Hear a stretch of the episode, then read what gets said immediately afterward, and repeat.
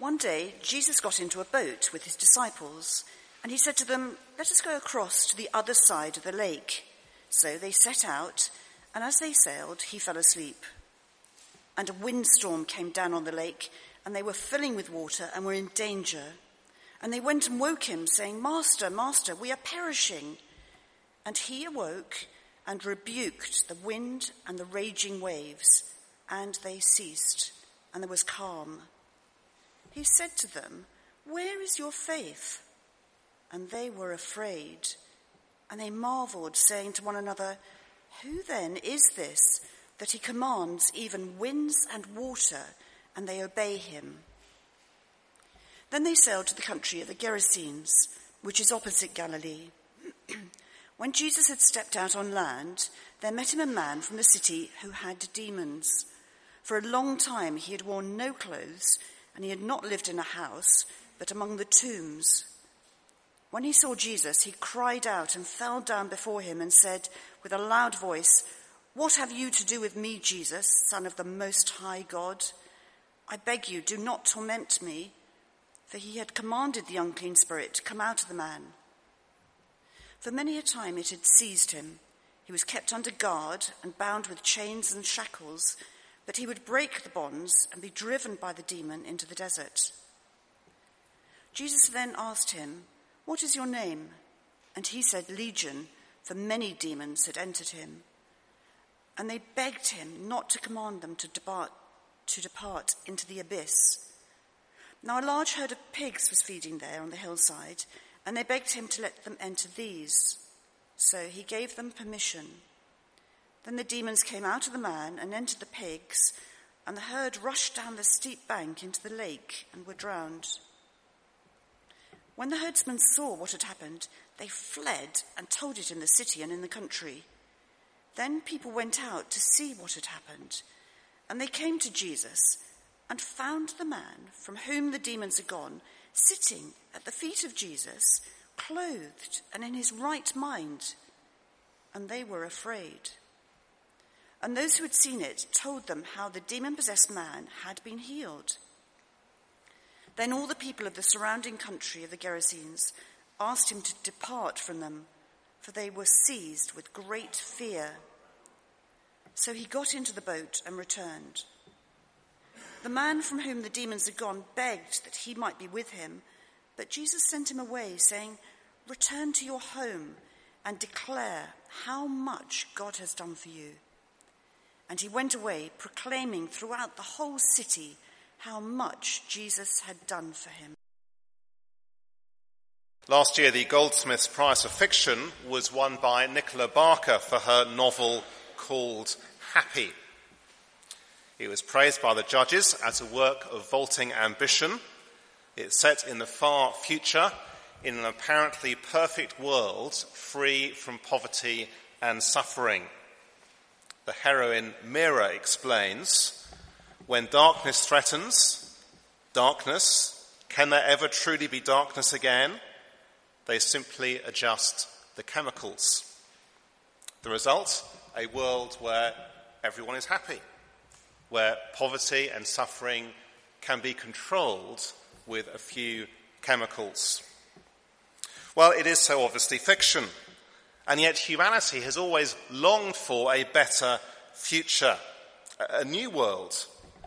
And yet every time someone presents a new vision for the future, it is by itself a recognition that previous visions have failed. Because, of course, there is so much that we cannot control. We can't control nature, the forces of nature. We can't control evil, the powers of evil disease, or death. If only it was as easy as just changing the chemicals to control those things.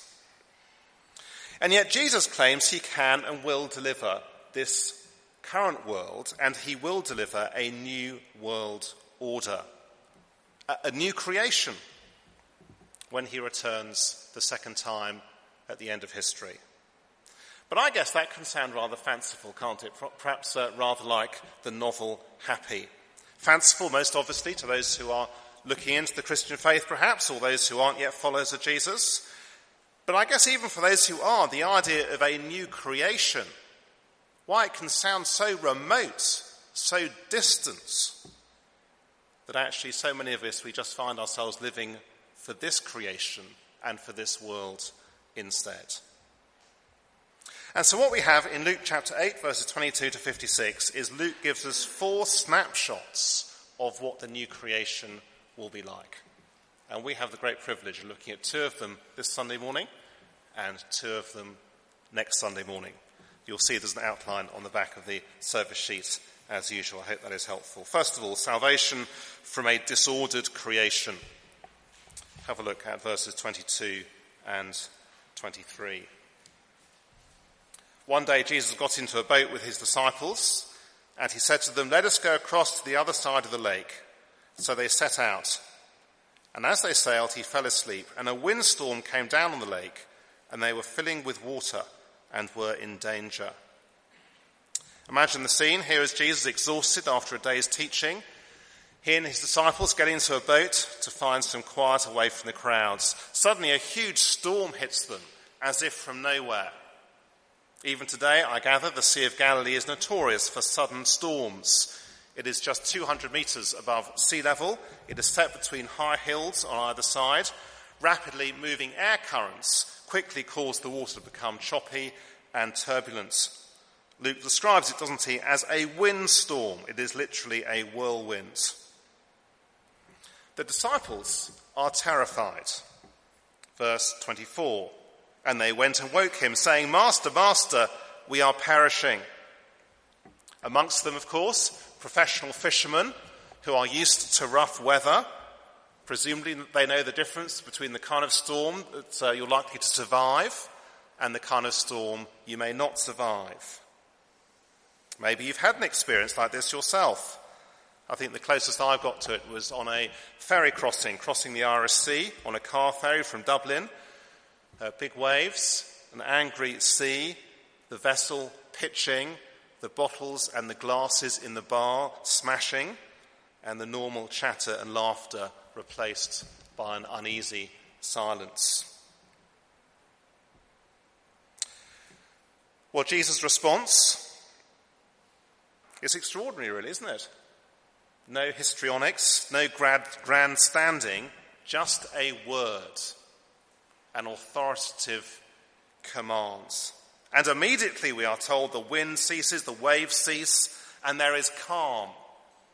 Where normally, of course, after a storm, the swell in the sea might carry on for several hours, possibly days. It's no wonder that Luke tells us in verse 25 the disciples were afraid.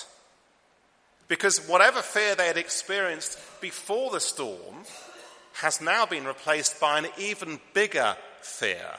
A who is this that he commands even the winds and the water and they obey him kind of fear. On New Year's Day down in Cornwall, we went for a walk on the north coast and it was stormy.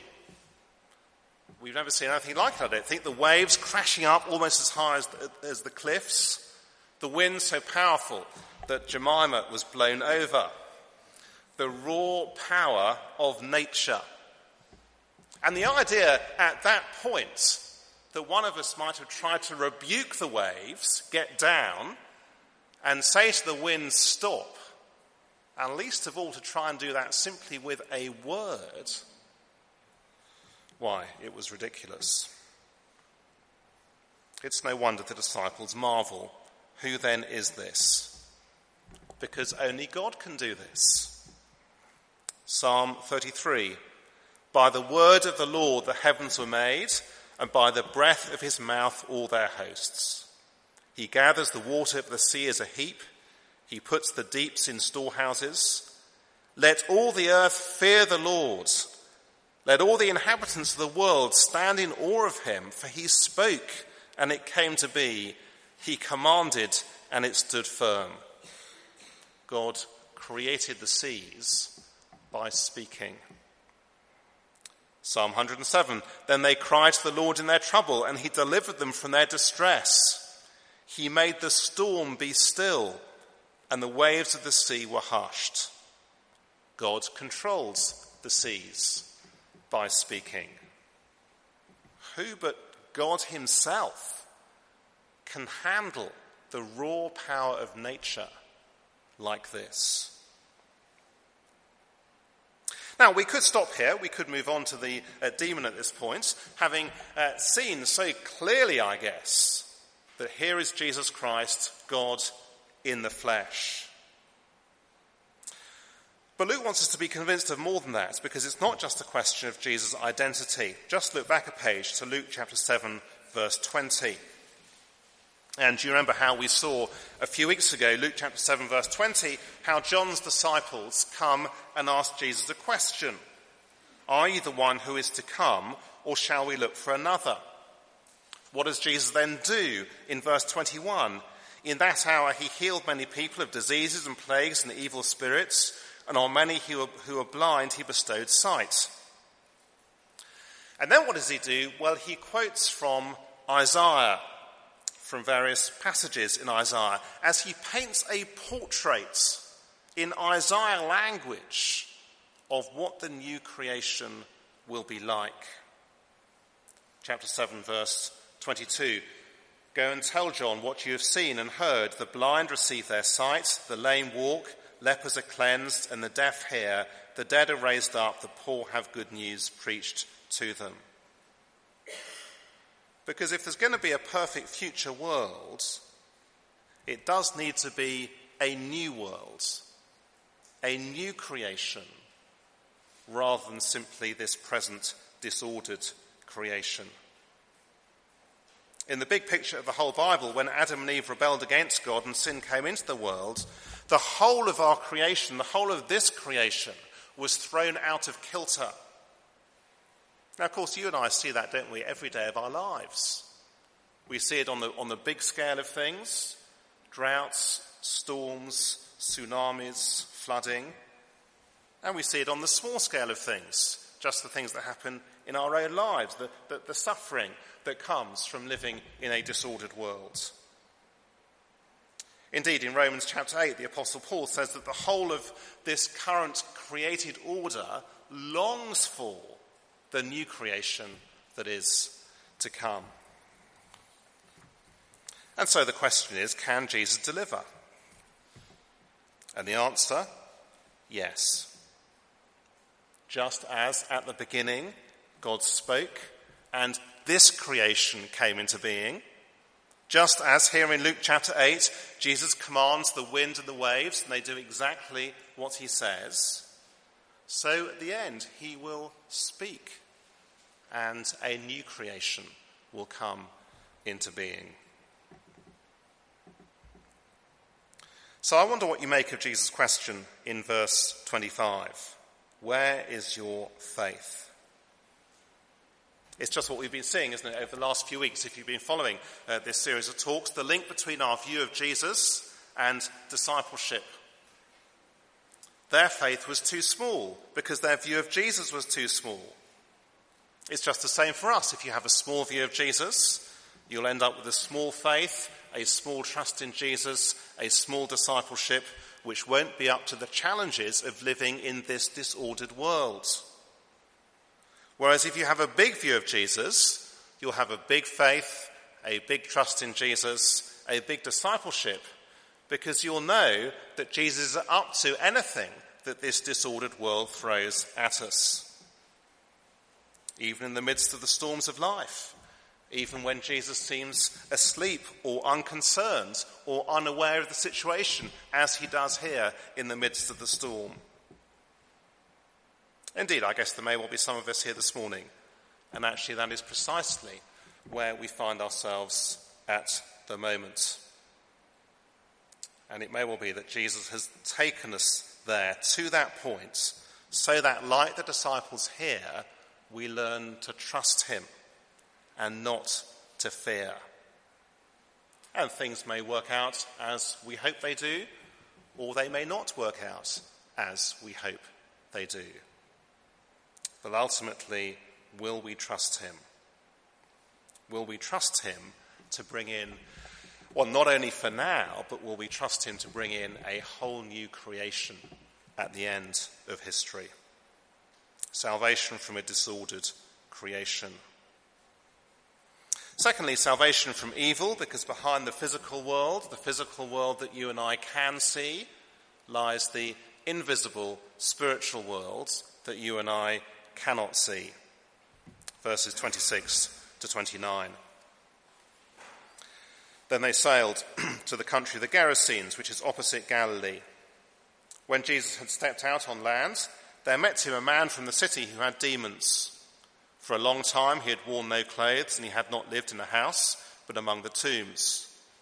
When he saw Jesus, he cried out and fell down before him and said with a loud voice, What have you to do with me, Jesus, Son of the Most High God? I beg you, do not torment me. For he had commanded the unclean spirits come out of the man. For many a time it had seized him. He was kept under guard and bound with chains and shackles, but you would break the bonds and be driven by the demon into the desert. Now, I imagine that some of us find this very hard to relate to. After all, this is not an everyday event for us. But it's not an everyday event in the Bible either. And yet, demon possession we see it frequently in the Gospels, not in the rest of the Bible, but frequently in the Gospels. As if the coming of God into the world provokes a sort of deliberate, uh, sustained attack by the forces of evil and by the devil on Jesus. And that is certainly the case here, verse 30. Jesus then asked him, What is your name? And he said, Legion, for many demons had entered him. A Roman legion was made up of 6,000 soldiers. So this is Jesus against many. The war is on. And yet, very strikingly, there is no contest, is there? As Luke uh, presents us with the before Jesus intervened man and the after Jesus intervened man. It's very vivid. Notice that before he's, before when he was under the influence of demons, he had no shame. He was naked. He couldn't live in normal society, just amongst the dead. He couldn't be restrained. He couldn't enjoy meaningful human relationships, let alone relationship with God. He was completely alienated, an outcast, and alone. Just picture him, will you, in your mind's eye because that reflects the devil's ultimate purpose, which is to destroy and to deface the image of God in men and women. But then the after scene of the man in verse 35 to 39, white no less dramatic. Here he is, he is now clothed, whereas before he had been naked. He is now seated, whereas before he had been roaming. He now associates with others as he sits at Jesus' feet, whereas before he sought solitude. He is now of sound mind, whereas before he had been crying out in a loud voice. He is now comfortable in the presence of Jesus, whereas before he had wanted completely nothing to do with him. Luke presents us with a before and after, the like of which you and I have never seen. Yes, I know you get uh, before and afters on garden uh, makeover programs, whether it's uh, the Garden Rescue series on TV with Charlie Dimmock giving people a garden makeover. You have the complete wasteland beforehand, and then you have the oasis afterwards. Or there's DIY SOS, now in its 29th year, I'm told, the before uh, the DIY disaster, and afterwards the sort of perfect project completely uh, done to, to the exact specification. Not to mention wardrobe makeovers, you know, out with all the old shirts, in with all the new shirts, all the before and after photos of the fitness makeover, whatever it is. But this is no mere makeover, is it? This is a completely transformed individual, a new person. And as such, it's hard to miss the point that when Jesus gets to work in someone, he makes them saner and more human. Reconnected with God, reconnected with others, reconnected with himself. He is saner and more human. Perhaps you can think of someone like this. You, you think of someone, what they were like before they came to put their trust in Christ, what they are like now. Saner and more human. Or perhaps you think of yourself, the before and after you came to put your trust in Christ. Notice, will you, that Luke debunks three common myths about evil. Firstly, that there's no such thing as evil, that the devil doesn't exist. That's the secular view, but it is, of course, a very blinkered view. If we lived in South America or Africa or Asia, in other words, much of the rest of the world, there would be no doubt at all in our own minds that there is a personal force for evil. Here is C.S. Lewis writing in the Screwtape Letters. There are two equal and opposite errors into which our race can fall about the devils. One is to disbelieve in their existence, the other is to believe and to feel an excessive and unhealthy interest in them. They themselves are equally pleased by both errors and hail a materialist or magician with the same delight. I guess in some cultures there may well be an excessive interest in the forces of evil. But in ours, surely we have made exactly the opposite error of disbelieving their existence altogether. Second, Luke debunks the myth that the devil and Jesus, or the devil and God, are equally matched. Notice, will you, verse 28? Legion recognizes who Jesus is Jesus, Son of the Most High God. In the Bible, the Son of God is the one to whom God has given all authority over all people for all time. In verse 31, Legion again recognizes the authority of Jesus as they beg Jesus not to command them into, uh, to go into the pigs and into the abyss. In verse 32, they then need permission, none of which is the language of an evenly matched contest. Third, Luke debunks the Halloween view of evil. The view which is that the devil is simply a figure of fun and not really to be taken seriously. I take it that's the point of verse 33 as we see the sheer destructive force of evil. Verse 33 Then the demons came out of the man and entered the pigs, and the herd rushed down the steep bank into the lake and were drowned. At which point, if you are a sensitive person, or if you love the film Babe and you're thinking Babe and Sweet Little Piggies, then of course this raises all kinds of problems. But it's not as if, I take it, Jesus has a callous disregard for animal welfare. Rather, he is showing us that the devil is not a figure of fun, but is bent on evil and destruction. So, three myths about evil that are debunked. And that sets us on a trajectory. Here in Luke 8, the devil is put on notice. And it's then at the cross, as Jesus Christ dies for our sins, that the devil is defeated. Just before he was crucified, Jesus says, John chapter 12, verse 31, it's there on the outline. Look at the words of Jesus. He says, Now is the judgment of this world. Now will the ruler of this world be cast out. Which means that if you are a disciple of Jesus Christ, you cannot be demon possessed, and we needn't fear the powers of evil. As the Apostle Paul says, Colossians chapter 1, verse 13, He has delivered us from the dominion of darkness. He has transferred us to the kingdom of His beloved Son. And as such, we long for the new creation where the devil who has already been defeated will finally be destroyed.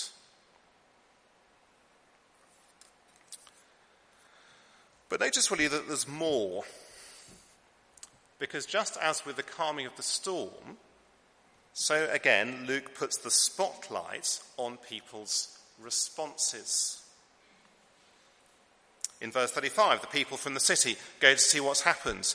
Are they overjoyed? No, they're afraid. In verse 37, do they want Jesus to stay? No, they tell him to go. It was more comfortable to ask Jesus to leave than it was to ask him to stay. And as such, they turn down and reject the greatest opportunity of their lives. And Jesus leaves. He gives them what they want. Do you see how, how Luke is showing us two, two very different faces of evil? Such that in one corner we have a Legion, in whom evil is so very obviously and dramatically at work. But in the other corner, we have those who, well, they've seen the goodness and power of Jesus, and yet actually they decide they prefer life without Jesus than life with Jesus. Now, I don't know about you, but I think it's hard to know which is the most disturbing. I mean, Legion is kind of obviously disturbing, but surely those who ask Jesus to leave why, that is equally disturbing, isn't it? Because of what it reveals about their hearts. As such, it's a terrifying picture of the way in which the forces of evil are at work every day. Every day, in the ordinary person who hears the gospel, who hears the words of Jesus, the message of forgiveness, the call to follow him, and yet they prefer the status quo. They prefer life without Jesus to life with Jesus. At which point, of course, their hearts, the evil within their hearts, is revealed. Which means that if you are investigating the claims of Jesus, and we're always delighted if week by week there are those uh, with us, and if you've got to the point of saying, or you think you're probably about to say to Jesus, that really, I'd rather my life stayed as it is, then please will you think why? Why are you saying that? Look at your heart. Look at your heart carefully. And don't assume that there will be another opportunity to consider the claims of Jesus. I think that's the temptation. You know, I'll come back to this later on in life when I'm a bit older or when I'm less busy or whatever it is. But that wasn't going to be an option for the Gerasenes, and it may not be an option for you either. Whereas the response of this man, well, it's wonderful, isn't it? It's, it's overwhelming. Verse 38 The man from whom the demons had gone begs that Jesus might be with him. But Jesus sent him away, saying, Return to your home and declare how much God has done for you. And he went away proclaiming throughout the whole city how much Jesus had done for him. If we prefer life with Jesus, it's because he has changed our hearts. This man longs to stay with Jesus. But strikingly, whereas Jesus, he grants the request of the Gerasenes that he leave, but he doesn't, does he, grant the request of this man who wants to stay with Jesus because Jesus has work for him to do. Jesus has done much for him. He's experienced how big Jesus is. He's experienced how big the salvation is that Jesus brings. And it leads to a big life transforming discipleship as he then goes away proclaiming throughout the whole city how much Jesus has done for him.